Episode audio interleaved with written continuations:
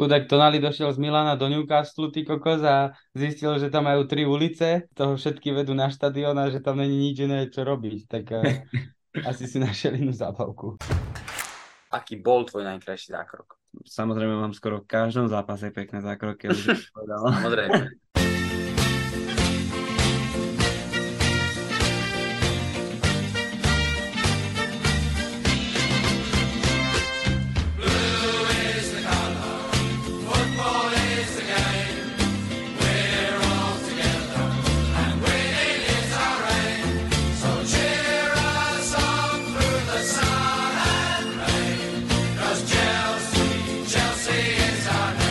Vážení poslucháči, vítajte pri už 25.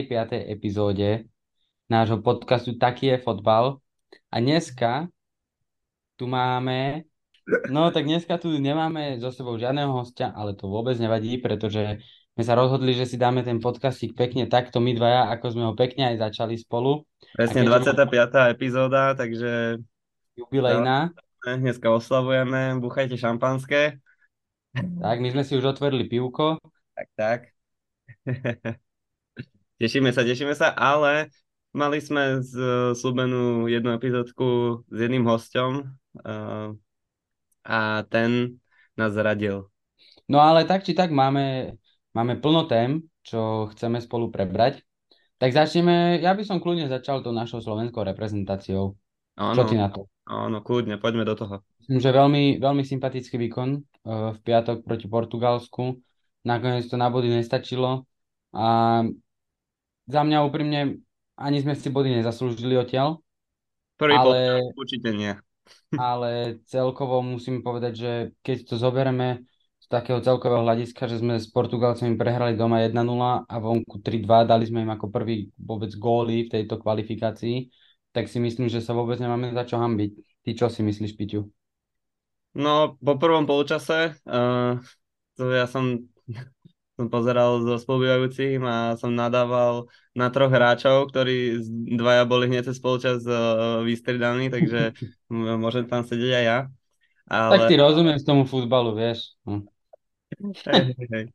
Hej, ale fakt škoda, asi je to tým aj, že nie sú tí skúsení hráči, ešte nemáme takých skúsených hráčov v tom kádri. Jedná sa o Pekaríka, Kúca a Maka. Akože ten Suslov priniesol rýchlosť do tej hry a niečo tam urobil navyše, aj keď iba sám pre seba, ale mne sa páčil, ten druhý polčas bol podľa mňa dobrý, aj sme si vedeli nejaké šance urobiť, takže to bolo super. A verím, že do toho ďalšieho roku alebo do nejakej ďalšej kvalifikácie alebo bodaj by aj do eura, tak už tieto pozície budeme mať nejak dané, lebo Peky tam už je ty kokos 40 rokov a Kúco je asi za to, že je kapitán Slovanu, takže nevadí, ale akože fakt som bol prekvapený, ale čo hovoríš na muža zápasu? No akože ten tam toho počapal, ty kokos, to som asi nevidel taký zápas, kde by brankár mal toľko zákrokov. A ťažké zákroky, zase si myslím, že naozaj pochytal toho veľa. To som skôr ja sa chcel teba spýtať, že ty ako brankár, jak si ty videl jeho výkon, lebo ako podľa mňa tam naozaj to v takomto zápase len treba uznať, že naozaj mu ten zápas vyšiel. Možno aj inak dobre, že bol taký, neviem, možno ty mi budeš vedieť lepšie povedať, či že sa možno aj tak dobre cítil, že bol taký rozchytaný už, vieš, že bol v tom, že je to možno iné. No, si zober, že tie góly, čo dostal, tak jedna bola z tej penalty, ten prvý gól, čo dostal, akože som myslel, že ešte to chytí, lebo toto, akože podľa mňa, keby bolo v tom druhom polčase, tak to vyčape, ale že ty kokso, že fakt škoda, ale zober si jeho situáciu vlastne v kariére teraz. Posledné 2 sezóny moc si nezachytal, a aký musí byť nažhavený a takto dostaneš vlastne šancu aspoň v tej repre a tam sa takto ukáže, vieš, a ten Pop dostáva docela veľa gólov v tom Newcastle. Ja si myslím, že Dubravka sa týmto mohol aj predať. Určite, áno. ale tak vieme o ňom, že ako má on dobrú kvalitu, aj či je na nohe, alebo reakcie. Veľmi sa mi páči, je veľmi dobrý a máme tam aj ďalších perfektných brankárov, čo je ešte fakt super. A teraz som videl jednu štatistiku o Premier League, že najdlhšie vlastne hrajúci hráči v Premier League a to bolo, že myslím, že 15 hráčov tam bolo, akože tá tabuľka a bol tam aj vlastne Rodák. Že 9. rok vlastne chytá v Premier League alebo takto, že v anglickej lige a že zostrvali vlastne v Premier League, lebo však zostupovali, takže mal také triedavé. Ale zober si, že jak dostával vlastne šance Rodák iba vlastne v tom Championship, tak ten Premier League zatiaľ sa nedostáva veľa šancí, ale tak posledné roky ten Fulham vedel tých bránkarov tam dosadiť správne a tak má to ťažké, no ale tak aj musia aj byť aj tie tréningy úplne, že kvalitné, že či už ten Dubravka alebo Rodák, že podľa mňa keď nastúpia, tak sú sústredení a namotivovaní dobre chytať, takže to som fakt som veľmi rád za toho Dubravku. Bolo to krásne sa pozerať, že máme takéhoto brankára, lebo fakt si myslím, že ho budeme môcť vidieť ďalšie či pol sezóny alebo o rok niekde chytávať, čo verím, že sa podarí, lebo si to zaslúži, si myslím. Tak, súhlas. Ja len chcem povedať, že tento podcast ešte nahrávame pred zápasom našich reprezentantov s Luxemburskom a vlastne reakciu na obidva tieto zápasy aj s Portugalskom aj s Luxemburskom dokopy potom pridáme ku nám na Toldo. Ale keď sme ešte pri tých reprezentáciách, tak Piťu, ty si vlastne v Česku a povedz mi, jak sa tam vníma česká reprezentácia, lebo tým moc nevyšiel zápas v Albánsku a dosť komplikovali tú postupovú situáciu. Napokon vlastne zvládli vyhrať potom, povedzme si, že ledva s Faerskými ostrovmi doma. Tak ako to tam vyzerá? No ja to zhodnotím iba pozápasovým rozhovorom s pánom trenérom Jaroslavom Šilhavým, kde novinár sa pýtal, že máte ešte energiu, že chcete trénovať ďalej túto reprezentáciu. A na to, aby odpovedal, že má chuť a je do toho zapálený, takže sa tam 15 sekúnd smial, potom odpovedal na druhú otázku, ktorá nebola ani položená a následne sa novinár pýtal tú istú otázku a odpoveď znala takto. Tak ako samozrejme, mám zmluvu. Dokud výbor nerekne proste, že končím, tak musím mužstvo pripravovať. Uvidíme, co bude. Tak, asi ho tá práca veľmi baví. Akože toto neviem, či vôbec aj hráči chcú počuť. Myslím si, že asi sa tam možno aj niečo deje medzi tým mužstvom a trénerským kádrom, lebo tie výkony vôbec neodpovedajú a sami to vidia proti tými Faerskými ostrovmi, že oni tam musia hrať jednoznačný fotbal a myslím si, že česká reprezentácia vôbec nemá zlý tím.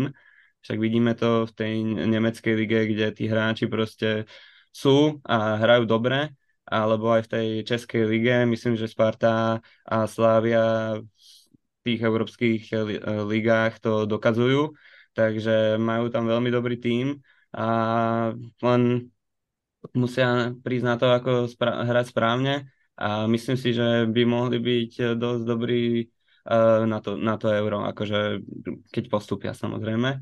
A chcel by som tam dopriať, aby boli aj v skupine so Slovákmi, keby sa to náhodou stalo, že nech tam je trošku nejaké derby a nech sa to tak vráti ako pár rokov dozadu, keď ešte boli len kvalifikácii spolu, tak to boli vždy zápasy vyostrené a vždy medzi Slovákmi a Čechmi to vrže, alebo vedia si tam nadávať aj po svojom jazyku, takže to je vždy nejaký iný náboj. Takže toto bolo také zaujímavé a uvidíme, čo sa bude diať v tej českej reprezentácii. A keď sme ešte u reprezentáciách, tak veľké prekvapenie. Norsko nepostupuje na euro, jedine, že sa dostanú cez to National League, kde by neviem... Cez Ligu národov. Cez Ligu národov a neviem, čo všetko by tam oni museli akože vyhrať, aby sa tam vôbec dostali, neviem, aké sú tam podmienky. Ale no, Norsko docela kvalitný tím ale vidíme, že Škóti, McTominay to zobral na seba a tieto posledné dva zápasy akože to rozhodol. No. Takže nie je to jednoduchá skupina so Španielmi ešte, ale ja som myslel, že tí Nóri to zvládnu a pôjdu s takým kádrom. Čo ty mi na to hovoríš? No ten McTominay ich tam strašne potiahol. Neskutočné, že do tej repre vždy prišiel, aj keď v tom tiež možno niečo také, že v tom klube nehrával až toľko a prišiel tam, tak tam je keby sa vybláznil a v podstate kokos možno zabránil tomu, že Haaland s Odegaardom sa dostanú na majstrovstvo Európy, kde čo asi by teraz nie, že by som nerešpektoval Scotta McTominaya a ostatných škótskych futbalistov, ale myslím, že väčšina fanúšikov futbalu by tam skôr videla a radšej by tam videla Nórov a Odegaarda s Haalandom. Jasné, jasné. Ale to si zober, že tí Nóri majú proste dosť dobrý káder, že všetci hráči im hrajú proste v tej Európe a majú mladý tím perspektívny, tak možno ešte o pár rokov sa to vyvrbí a sa im podarí postúpiť. No, uvidíme. Sám som zvedavý.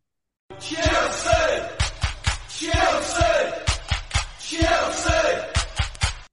Ďalšia smutná správa pre nás, fanúšikov Chelsea, ale si myslím, že aj pre všetkých futbalových fanúšikov. Eden Hazard ukončil futbalovú kariéru v 32 rokoch a čo si myslíš? 32 rokov, myslíš, že je taký dokopaný, že si to telo alebo tie nohy odbylo svoje a nejak sa nedokázal do toho vrátiť? Tak, takto. Ja si myslím, že on určite má, si to jeho telo vybralo aj nejakú daň, aj z týchto všelijakých, vieme aj za posledné roky, on veľmi ťažko sa vyhýbal tým zraneniam, že aj keď sa z jedného dostal, do druhého znova spadol a podobne. Ja si osobne myslím, že tam bude niečo aj takéto povahové, že už možno ani nemal možno nejakú takú motiváciu. Vieme, že on vždy, nikdy nebol nejaký extra, že by trénoval nejak extra super tvrdo. Ale zase na druhej strane, povieš si, že 32 rokov, že už akože je celkom skoro. Zase na druhej strane on ten mužský futbal hral od 16, hej? Že, alebo od 17, už si to teraz presne nepamätám, ale že on v podstate stále mal 16-ročnú kariéru. Hej? Čiže to, keď si to zoberie, že niekto skončí kariéru v 36, ale zatiaľ hrať mužský futbal v 23, tak akože vieš, že zase až taký veľký rozdiel tam nie je. Ale na koniec koncov myslím, že on aj v nejak 24 rokoch, myslím, že doteraz drží nejaký rekord, že odohral najviac zápasov do toho veku. Myslím, áno, že nikto neodohral viac, čiže to iba svedčí o tom, že on naozaj začal ako veľmi mladý. A neviem, ako on bol, pre mňa on bol neskutočný hráč. On ako, na neho sa tak dobre pozeralo, on všetko to vyzeralo tak jednoducho. A posledné dni iba čítam, čo v podstate veľa jeho bývalých spoluhráčov, či už teda hlavne z Chelsea, ale takisto aj z Realu, alebo čo s ním hrávali ešte vo Francúzsku v Lille, tak mu vlastne akoby zapriali taký ten šťastný futbalový dôchodok, teda že mu prajú všetko dobré a asi každý jeden z nich napísal, že ak nie najlepší, tak jeden z najlepších hráčov, za akým kedy hrali alebo akého kedy videli hrať. A už som to myslím, že spomínal aj v predchádzajúcich epizódach, keď ti to povie vlastný spoluhráč, tak to znamená podľa mňa oveľa viac, ako keď ti to povie nejaký divák na tribúne, hej? Čiže, lebo oni ťa naozaj vidia dennodenne na tom tréningovom ihrisku a ja raz by som chcel vidieť možno nejak viacej videí, že čo reálne, čoho on bol schopný na tréningu. Ja by som rád si pozrel nejaký dokument, ako je napríklad o Beckhamovi, tak o ňom, lebo akože ten dokument o Beckhamovi, tak to je akože brutál. Určite odporúčame pozerať na Netflixe, tak. Ale chcel som sa ešte spýtať spätne na Edena, že tvoja taká spomienka prvá, keď sa spomenie meno Hazard, tak ako si vybavíš? Tak je ich veľa. Hlavne tie individuálne góly. Či už to bol ten gól proti Arsenalu, čo tam povodil, myslím, že najprv tam vytriasol zo seba toho Koklena. Ten tam ešte teraz leží, tam stále za toto upravujú, lebo tam po ňom ostala taká diera na tom ihrisku. A samozrejme, všimli sme si veľmi pekný krok, že aj Leicester si spomenul na Edena, že vyhral titul vlastne Tam chlapci z Tottenhamu na Chelsea remizovali. Samozrejme ten zápas, kde sme boli aj my dvaja, čo sme pridávali aj na Instagram, keď tam Eden vlastne dokončil City, aj keď to nebol nejaký extra super gól. A takisto potom tie také dva góly proti Liverpoolu, čo dal sám, proti West Hamu, ako asi takéto tieto, ale hovorím, že za mňa to sú také tie momenty, ktoré, vieš, tie videá budú kolovať, áno. Vždycky, že takýto hráč, že ten Hazard bol, ale naozaj také tie drobnosti, ktoré možno už na videách teraz akože neuvidíš, lebo to bolo iba v rámci nejakej hry, že to ani nesmerovalo k nejakej šanci, alebo že bol z toho gól, ale ak on dokázal výjsť proste z niektorých situácií tak jednoducho, tak to bolo úplne nádherné. Ja som ešte chcel k tomuto povedať, že mne sa strašne páčilo, že Vincent Kompany, vlastne ho bývalý spoluhráč z reprezentácie, dostal otázku, že mal porovnať Kevina De Bruyneho s Edenom Hazardom. A on to povedal úplne nádherne a úplne do bodky to trafil, podľa mňa teda, že on povedal, že Kevin De Bruyne je úžasný presne tam, kde teraz je, že má Guardiolu nad sebou a že všetko je organizované a on, ako náhle dostane loptu, tak on vidí veci, ktoré ostatní hráči nevidia a preto je taký rozdielový, preto je taký dobrý. Ale na druhej strane, že keď si zoberiete Edena Hazarda a postavíte ho do stredu chaosu, tak Eden ako jediný z toho bude, že to je to, čo on potrebuje. A vtedy on žiari najviac. A podľa mňa to ukázal v nie jednom zápase a v nie jednej sezóne. Keď vyhral hráča sezóny, či už mladého, alebo potom v útokách dospelého hráča sezóny, myslím, že 7 alebo 8 krát, tak to ti asi o niečom svedčí. Ja si tiež myslím, súhlasím úplne so všetkým, čo si povedal, ale ešte jedna taká poznámka na margo Chelsea, že vlastne to bol posledný hráč, ktorý vyhral hráča mesiaca, čo bolo pred 4 rokmi, takže trošku smutné, ale taká je realita, že ja si pamätám ešte, však sme boli aj my mladí, jak sme sa tešili, že vlastne nejaký hráč, top hráč, alebo o ktorom sa vtedy stále hovorilo z Lille, ide do Chelsea a sami sme boli zvedaví, čo z neho vlastne vznikne a si myslím, že určite je jedna taká akéby legenda ďalšia v tej Chelsea, že má tam tú hviezdičku a každý, keď sa to meno povie, tak je spojované s Chelsea a nie s Realom. To ma trošku mrzí, že si to tam nedokončil si ten sen, tak ako si to predstavoval, ale vidíme, že aj taký je fotbal a nedá sa všetko urobiť tak, jak si to vysnívaš. Tak. Ja ešte teraz to doplním. Vlastne, jak som spomínal teraz Kevina De Bruyneho, tak verte či nie, ale Kevin De Bruyne takisto nikdy nevyhral hráča mesiaca v Premier League. No, však toto. To je trošku od veci, ale je to tak momentálne. A keď sme už pri tej Chelsea, tak chcel by som spomenúť, že zatiaľ v tejto sezóne majú najväčšiu úspešnosť v priemeru 60,5% vo vyhraní vzdušných súbojov, čo si myslím, že docela akože dosť dobré percento, aj keď vieme, že tie góly, ktoré oni dostali, tak boli po chybách a než by si to tie týmy ako vypracovali, ale myslím, že Axel Disasi, tak ten zapadol docela dosť dobre, náhrada za Fofanu. Som sám zvedavý, či keď sa vráti Fofana, či vôbec si obsadí alebo obhají to miesto v tej základnej zostave, lebo hrá super, aj keď som minul na neho nadával, že hral práve obrancu a snažil sa tam centrovať, tak s Colvillom a Thiagom Silvom myslím, že tvoria silný základ obrany a verím, že sa to len potvrdí do ďalšej časti sezóny a bude to takto pokračovať. Takže som fakt rád. Ale otázka na teba. Cole Palmer je druhý Juan Mata? Videl som nejaké porovnanie, že niekto už k tomu porovnával. Tam by som ho ešte neradil, ale páči sa mi.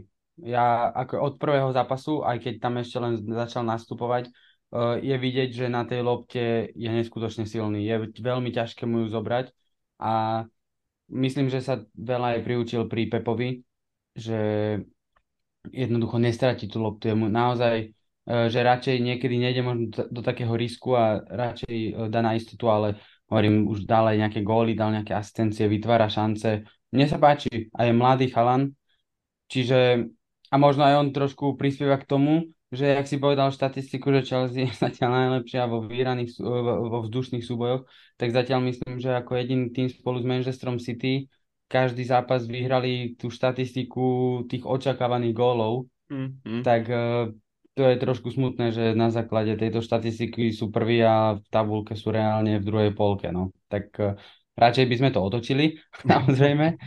Ale tak vieš, to si zober, že Chelsea vždycky bola útočný tím, akože okrem, keď tam bol Mourinho. Ale zober si, že oni si vedia vytvoriť tie šance a len škoda, že to nevedia premieňať.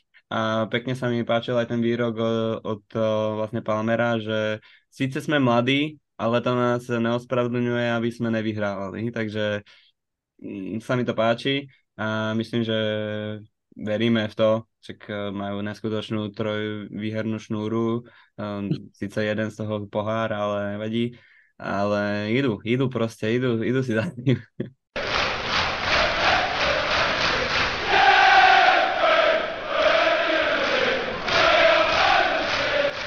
Chcel by som sa ťa spýtať, Bejko, mám tu jednu takú štatistiku ohľadne obrancov. Ktorí dvaja obrancovia z Premier League si myslíš, že majú všetky štarty a ešte ani jeden nebol prekonaný v situácii 1-1?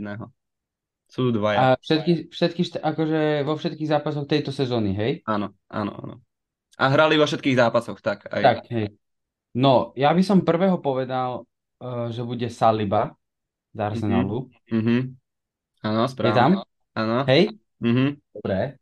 A druhý, ty kokso. Akože je Chelsea, či nie? Nie. Tak Bývalý hráč Chelsea. Tak možno by som povedal, že to bude asi ten Lamptey z Brightonu. Nie.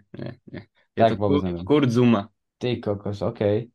Takže tak naučili sme ich a vyslali do sveta. Takže docela sa im páči, že Kurt Zouma si vlastne aj obhájil trošku to svoje miesto, však tie minulé roky bol trošku kritizovaný kvôli tomu, že dokopal mačku, ale z toho pozitívne vznikol aspoň pokrik z West Hamu, takže super. A taktiež je vlastne novým kapitánom West Hamu, takže si myslím, že si pekne obsadil to svoje miesto a mne sa v Chelsea vždycky páčil a bol som aj smutný, keď odchádzal. Takže výborné štatistiky. Mňa inak celkom prekvapuje v drese West Hamu ďalší bývalý hráč Chelsea Emerson. Podľa mňa veľmi dobre si zastáva svoje miesto. A videl som nejaké štatistiky, ho porovnávali s Chilwellom a teda... Ja stále si myslím, že Chilwell je o triedu lepší hráč ako Emerson, ale teda v momentálnej forme a situácii teda ten Emerson vôbec si nevedie zle. Tak to som fakt rád. Emerson bol viac menej taký striedajúci vždycky hráč, nedostal sa na to ihrisko, ani už v tom West Hame minulý rok nehrával moc často. Neviem, či tam je zranený ten Cresswell, alebo... Neviem. Tam, kde je.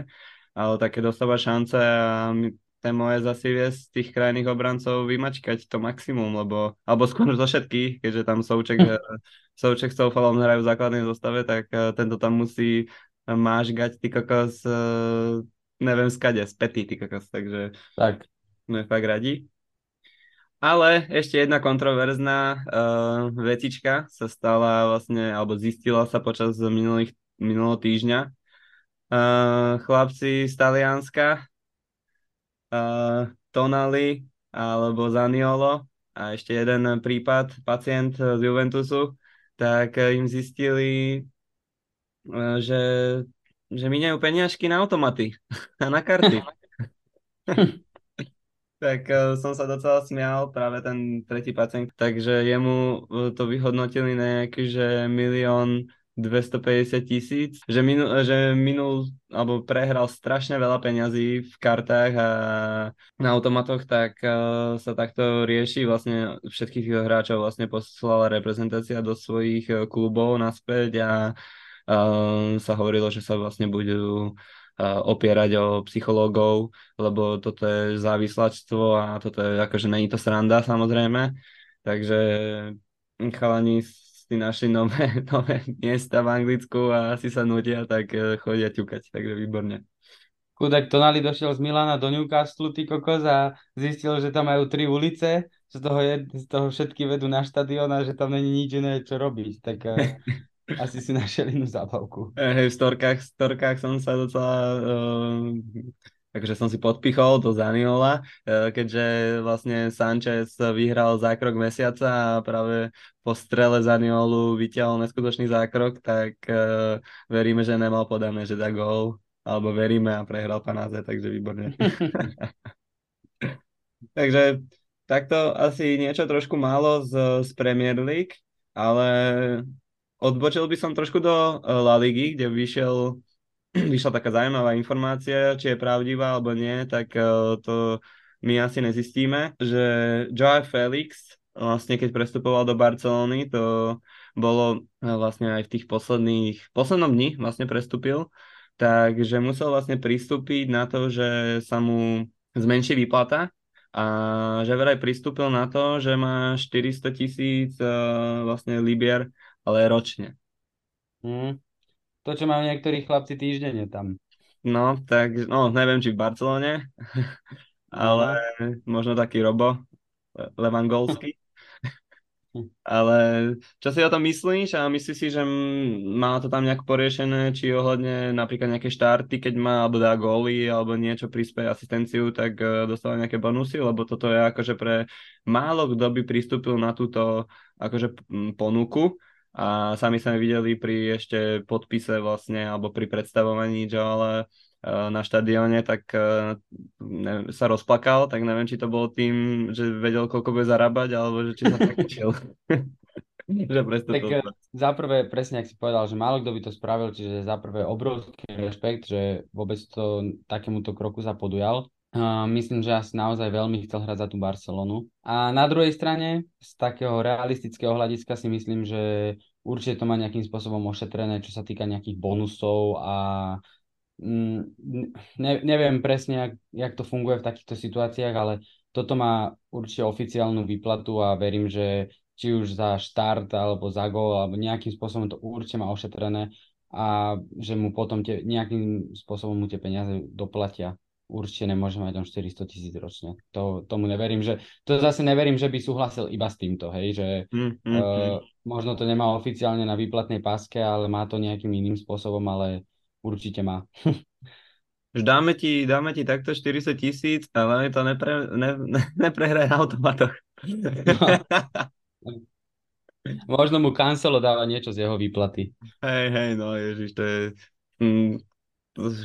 Ohľadne Cancela, keď som videl hrať proti tým Slovákom, tak akože ani sa nečudujem, že ho nikde nechcú, lebo ten, čo tam porába, neobľúbil som si ho za tie posledné 2 roky. Ale keď sme pri tých peniazoch, tak vlastne vyšiel tiež taká štatistika, alebo vlastne tabuľka z najviac platenými, alebo najvyššie platenými hráčmi vlastne futbalistov v roku 2023, tak je tam top 10. Tak vedel by si mi povedať nejakých, ktorí si myslíš? Tak bude tam Ronaldo, Messi. No, a vieš, aký je tam rozdiel? Alebo koľko zarába Ronaldo a koľko tak, Messi? To absolútne netuším. Si zober, že Ronaldo má $260 miliónov a Messi si myslíš, koľko má? Tak Messi bude mať menej, okolo... Áno, má menej, ale že jaký je tam rozdiel? 180. 135 miliónov. OK. To je skoro polovička. Potom je vlastne Neymar so 112 miliónmi, Mbappé so 110, Benzema, Haaland, Salah, Mané, Kevin De Bruyne a Harry Kane je vlastne 10. s 36 miliónov na rok. A to... Inak úprimne čakal som, že tam bude viacej chlapcov do Saudskej Arábie. No. Viem, že asi by možno v tých ďalších nejakých 20-30 priečkách, že by tam bolo viacej takých tých, povedzme si v úvodzovkách priemernejších, hej?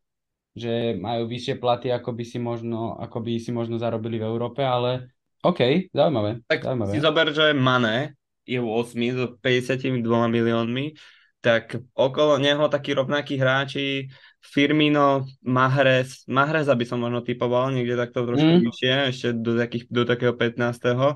Ale akože pekné čísla, veľmi pekné. A to ešte určite Mbappé a Ronaldo a Messi a Neymar nemajú ešte reklamy tam určite započítané, takže to tam musí s šaleným sumám. Takže to máme takú témičku na zasnívanie. Naši poslucháči. A keby ste nám to chceli dopriať, takéto čiastky, tak kľudne sa môžete stať členmi nášho klubu na Tolde a možno aj my sa dostaneme do takejto kategórie, keď nás podporíte. Takže nezabudnite sledovať aj Toldo, kde sme si vždycky každý víkend pripravili pre vás s Bejkom review víkendu, čo sa týka ohľadne našej futbalovej kariéry skutočnej, a môžem prezradiť, že tento víkend sa diali veci a určite choďte vypočuť. takže tak. Takže, Piťuke, máme tu druhýkrát otázky od našich fanúšikov a teda neviem, či stihneme všetky. To je podpora. No, je. Hovorím, že asi nestihneme ani všetky, ale tak... Pokúsim sa vybrať také tie možno najzaujímavejšie. Aha. Tak začal by som prvou otázkou. Aký je tvoj najkrajší zákrok? Alebo aký bol tvoj najkrajší zákrok? Akože povedal by som pred 2 týždňami zápas s Uvalmi, tak samozrejme mám skoro v každom zápase pekné zákroky. Samozrejme. Ale nie, ale taký, čo si teraz úplne, že som si na ňo spomenul, že predtým také situácie 1-1 alebo nejaké strely, tak to akože nerátam. Ale toto bol taký úplne, že kľúčový, kde vlastne bol roh, odrazená lopta, priamy kop, rozohrali si to nakrátko a on si to tak spracoval na volej a mi taká podobná strela, aký Kikoburst mi vyslal, čo sme sa bavili predtým. No a bol tam úplne húf hráčov a strela do vinku a ja pekná Robinsonátka, to bolo na 2-2 mohlo byť a vyhrali sme 4-1, to bolo v 80. minúte. Takže to som si hovoril, že to bolo úplne super zákrok a to som si povedal, že fú, toto som už dlho tak nemal. Aj taký dobrý pocit som mal, aj všetko. Ale ešte by som chcel jeden podotknúť. Netýkal sa to takto súťažného fotbalu, ale to bolo na univerziáde. A dúfame, že dovedieme toho hostia, nech sa mu vysmiem aj cez podcast. Tam sa ho spýtame a tedy si tam sa chytal za hlavu chlapec. A tvoj najkrajší gól? Tak samozrejme, bolo ich neskutočné množstvo. V tom priemere 2 za sezónu. Ale nie, musím povedať, že asi také jeden, to bolo obidva, teraz čo chcem opísať, tak boli v Holandsku. Jeden sa mi podaril s takým halvolejom a tak vonkajškom som ho trafil, že vlastne z pravej strany a išiel do ľavej strany bránky. Takže bolo to úplne nepodstatný gól, my sme v tom zápase vyhrávali asi 5-0 a toto bolo na 6-0, takže to bolo celkom o ničom. Ale akože taký, že ani som v podstate nerátal s tým, že by to tak mohlo dopadnúť, tak ma to prekvapilo.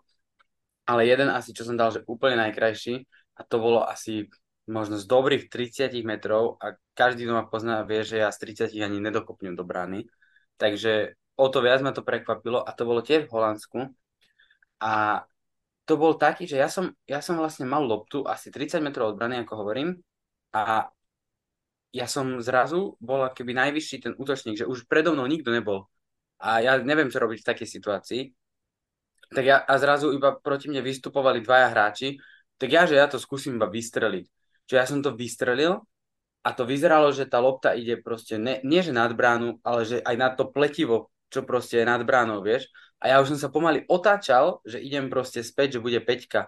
A tá lopta nejak zaplávala, počuj, aj brankár iba ostal stať a iba sa tak pozrel za seba a zrazu to padlo do vinkla. Proste nikto sme nechápali, úplne zrazu na lavičke všetci sa začali tešiť, že jaký gól. Ja som bol rád, že ja som sa otočil naspäť, že som to aspoň videl, lebo ja som fakt ho skoro ani nevidel. Ale to bol akože fakt pekný. Takže toľko. To už si nepamätám, ale strašne divné to bolo. Strašne divné. Super. A ja mám na teba ďalšiu otázočku. Pod akým svetovým trénerom by si chcel pôsobiť? Ja som rozmýšľal nad tým, že či vôbec... Mňa úplne stále ma napadá meno Petr Čech, akože není to nejaký tréner akože oficiálny, ale akože brankársky tréner, tak od neho keby som akože mohol pochytať nejaké informácie alebo také jeho rady, alebo aj zážitky, alebo niečo takto, tak to by bolo úplne, že fú, to by som si určite chcel vyskúšať, ale asi pod tým Mikelom Artetom by som chcel zažiť, že čo to... Okay, a prečo? Vieš čo, preto, lebo jak som úplne proste naplnil ten seriál, jak boli ukazované tie sezóny práve pod jeho vedením s tým Arsenálom a on ako vie proste nabudiť ten tým a ako spojiť ten tým, aj keď je nejaký hráč nový a spojiť s tým tímom, tak sa mi strašne páči a že sa tam cítiš ako doma. Samozrejme si to musíš akože vybojovať to miesto a všetko, ale keď vidíš ako všetci druh a ti môže priniesť strašne veľa do života a trošku otvoriť tie obzory fotbalu, tak sa pozrieť na to trošku z iného uhla, ako sa to, som sa doteraz na to pozeral, tak to by som si určite chcel vyskúšať, alebo už je. Mikel Arteta, to je taký z tých mladých, ale máme ešte plno akože mien, aj Xavi, no, však jasné. Zaujímavé. Takže takýto skôr tí mladší ma priťahujú. Ja by som chcel určite Pepa Guardiolu. Určite nech ma proste naučí každý detail, jak to on vidí. Ale zase priznám sa, že som rozmýšľal, že chcel by som, ako futbalista by som si rád vyskúšal aj nejakú sezónu dve pod Mourinhom. On keď ťa nakazí tým jeho proste výťazením a takým tým, že spravíš hoci čo, len aby si vyhral a hoci ako, že chcel by som sa dostať do takého toho stavu, že normálne vidíš, že nikto proti tebe nechce hrať. Že vie tak pripraviť ten tým, aby si to proste tomu druhému týmu znechutil a ešte... To je... Nielen futbalovo, ale aj tak osobnostne, vieš, aj tým, jak sa tak správa, že si taký trošku vychcaný na tom ihrisku. Myslíš si, že to akože od nich požaduje takéto? Akože... Nemyslím si, že im to priamo povie, ale myslím, že to z neho tak vyžaruje, že on také veci robí a tým pádom tí hráči k nemu zhliadajú, tak automaticky sa k takým veciam uchyľujú potom aj oni. Tak čo som akože čítal nejaký článok a neviem, či to nepovedal aj Zlatan náhodou, že keď hráš proti Mourinhovi, tak za neho chceš proste aj zomreť. No, presne to. Ja inak John Terry hovoril takú jednu dobrú príhodu, že keď hral, on bol stoperská dvojica s Garym Cahillom.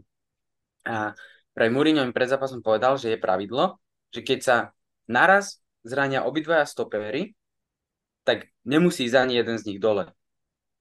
Že nemusíš ísť, že a prídu ťa ošetrovať, nemusíš ísť za čiaru. Keď sa zraní jeden, tak ten ide.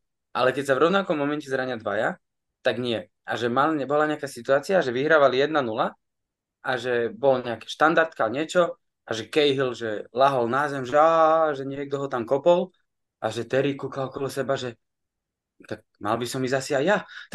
Takže si lahol na zem a teraz, že rozhodca prišiel a že obidvaja musia ísť, že musíte ísť mimo ihriska. A Terry, že nie, že pozrite pravidla, že keď ideme obidvaja, tak nemusíte. Rozhodca sa zamyslel, že niečo preveril s asistentom, že máte pravdu, obidvaja ostávate.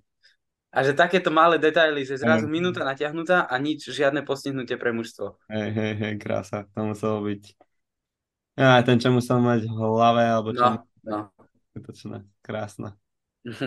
A mám pre teba teda ďalšiu otázočku, že... keby si našiel jedno pravidlo, ktoré by si zmenil vo futbale.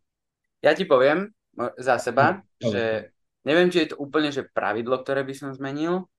Určite si myslím, že by sa malo upraviť pravidlo ruky v 16, lebo to je podľa mňa strašne nejasné, jak to je. Že napríklad tak, jak je ten offside teraz, akože nehovorím, že som toho úplne fanúšikom, ale aspoň je to jasne dané, že ako to funguje. Hej, a teda všetci vedia, že pokiaľ táto časť tela bude pred hráčom, tak je to offside, pokiaľ nie, tak to offside nie. Takže určite pravidlo ruky a za mňa teda druhá vec, čo by som chcel povedať, neviem, či teda je to úplne pravidlo, ale to by som možno skôr zaviedol, že keď nejaký hráč je zranený na zemi, hej, ale jasné, prvýkrát zraní, prídu ťa ošetrovať, OK. A druhýkrát, že o 2 minúty neskôr, a ty akože ten hráč je schopný chodiť všetko, hej, že to nemá, že neviem čo, a on si proste iba tak sám od seba sadne, aby ho išli znova ošetriť, proste len aby, vieš, zdržoval čas, tak za to by som určite dával karty proste. Že to mi príde strašne nefér. OK, nehovorím, že keď má nejaké krče možno, že fakt nevie chodiť alebo niečo, ale že keď, dajme tomu, ho niečo boli, aj keď tam krýva, vieš, tak proste on odkrývať môžete tých 5 metrov za postrannú čiaru. To mi príde také dosť neférové. Ja som si spomenul na jedno, a čo by som sa, akože možno by som chcel, alebo čo sa mi páči v inom športe, čo sa týka akože futsalu, tak tam sa mi páči, že je, či už pri rozohrávke autu, alebo pri rozohrávaní brankárov, vždycky máš nejaké sekundy na to, aby si rozohral. Takže sa týka, že ty si máš prípravnú loptu, či ja už v ruke ako brankár, alebo máš loptu postavenú na čiare na rozohratie autu, tak automaticky proste ti rozhodca odčítava 4 sekundy. Akože dobre, v tom fotbale je väčšie ihrisko, samozrejme, akože možno keď sa presunú tí hráči, máš tú taktiku a takto, ale určite by som to zrýchlil, či už do nejakých 6 sekúnd alebo nejak tak, že by sa normálne toto dalo, lebo to si zober, že koľkokrát sa akože, tak ty si už hovoril s tou zdržiavanie hrou, tak aj ja s tým akože súhlasím a toto by som možno trošku pozmenil, že by sa tá hra trošku zrýchlila, aj tí hráči by museli byť trošku rýchlejšie reagovať a taktiež možno aj keď brankár tak jak je to na FIFA proste, že držíš s brankárom loptu a už ti tam bliká tá 6. sekunda, tak automaticky ti odkopne. Lenže to v realite, kedy si to videl, že ti odpíska nejaký nepriamy kop, alebo čo? Lebo ono je to presne, že ono oficiálne to pravidlo je, hej? Že 6 sekúnd, lenže vôbec sa nedržiava. Presne preto vidíš tých brankárov, že teda keď si spomínal brankárov, samozrejme to je pri autoch, pri rohoch, pri všetkom, ale napríklad brankár ti chytí loptu takto do ruky, a potom sa ešte zvalí na zem, leží na zemi, potom sa postaví, hej, ale akože jasné, je to tí hráči to robia, lebo vedia, že je to tolerované, hej, samozrejme. A s týmto súhlasím. Ale to ja ti poviem preto, ten príklad som povedal, lebo jak som ja zvyknutý, či už z plážaku, aj tam je to pravidlo, alebo z futsalu, že proste tam som hnaný, rýchlo rozohrať a takto. A vo futbale proste chytím buď roh, alebo center, alebo niečo a kľudne sa tam ešte aj zvalím na zem, to ja milujem, lebo to vždycky počúvam od tých útočníkov vždycky, že čo si namyslený a to je jedno. Ale proste potom sa postavím a ja, že ty koľka tá sekunda už, koľko už udrží, poďme rýchlo rozohrať. A chlapci otočení chrbtom ku mne a kráčajú si proste na a že poďte vyššie, že niekto mám aspoň na koho nakopnúť, tak akože ale... toho dôvodu by som to akože trošku popohnal, lebo tí rozhodcovia môžu rozdávať aj rýchlejšie tie karty určite. Hej, ale ako hovoríš, keby to začali, tak hráči by sa na to naučili. No, či jasný. Už pri autoch, pri rohoch, vieš, už by nebolo žiadne takéto veci, presne ak ty hovoríš, takže ja súhlasím. Tak to je od nás dnes všetko, vážení poslucháči. Ďakujeme za ďalšie vypočutie našej epizódky. A máme z toho rado, že nás počúvate či už na Spotify, alebo na Apple Podcast, alebo na iných podcastových apkách. A takisto sme radi, že nás sledujete na Instagrame. A nezabudnite, že keď ste nám ešte nedali follow aj priamo na Spotify, tak bežte tam, ťuknite tlačítko a to nás poteší takisto. Áno, lebo sa tam vrbia proste neskutočne veľa fanúšikov už tam máme, ale je to super, lebo pre nás to docela veľa znamená, keď nám vyjde nová epizódka, vám to tam pekne blikne, tak môžete si nás hneď vypočuť a nám to robí radosť, lebo už sa blížime k hranici 2000 vypočutí a myslím si, že my máme s Bejkom z toho úplne radosť, že máme aspoň takýchto fanúšikov a nezabúdajte nám určite posielať ďalšie otázky, čo by vás zaujímalo, a kľudne nám píšte na Instagram alebo na ten mail, ktorý máme, takže sme tu pre vás a pripravujeme si pre vás ďalšieho hostia. Ďakujeme. Čaute.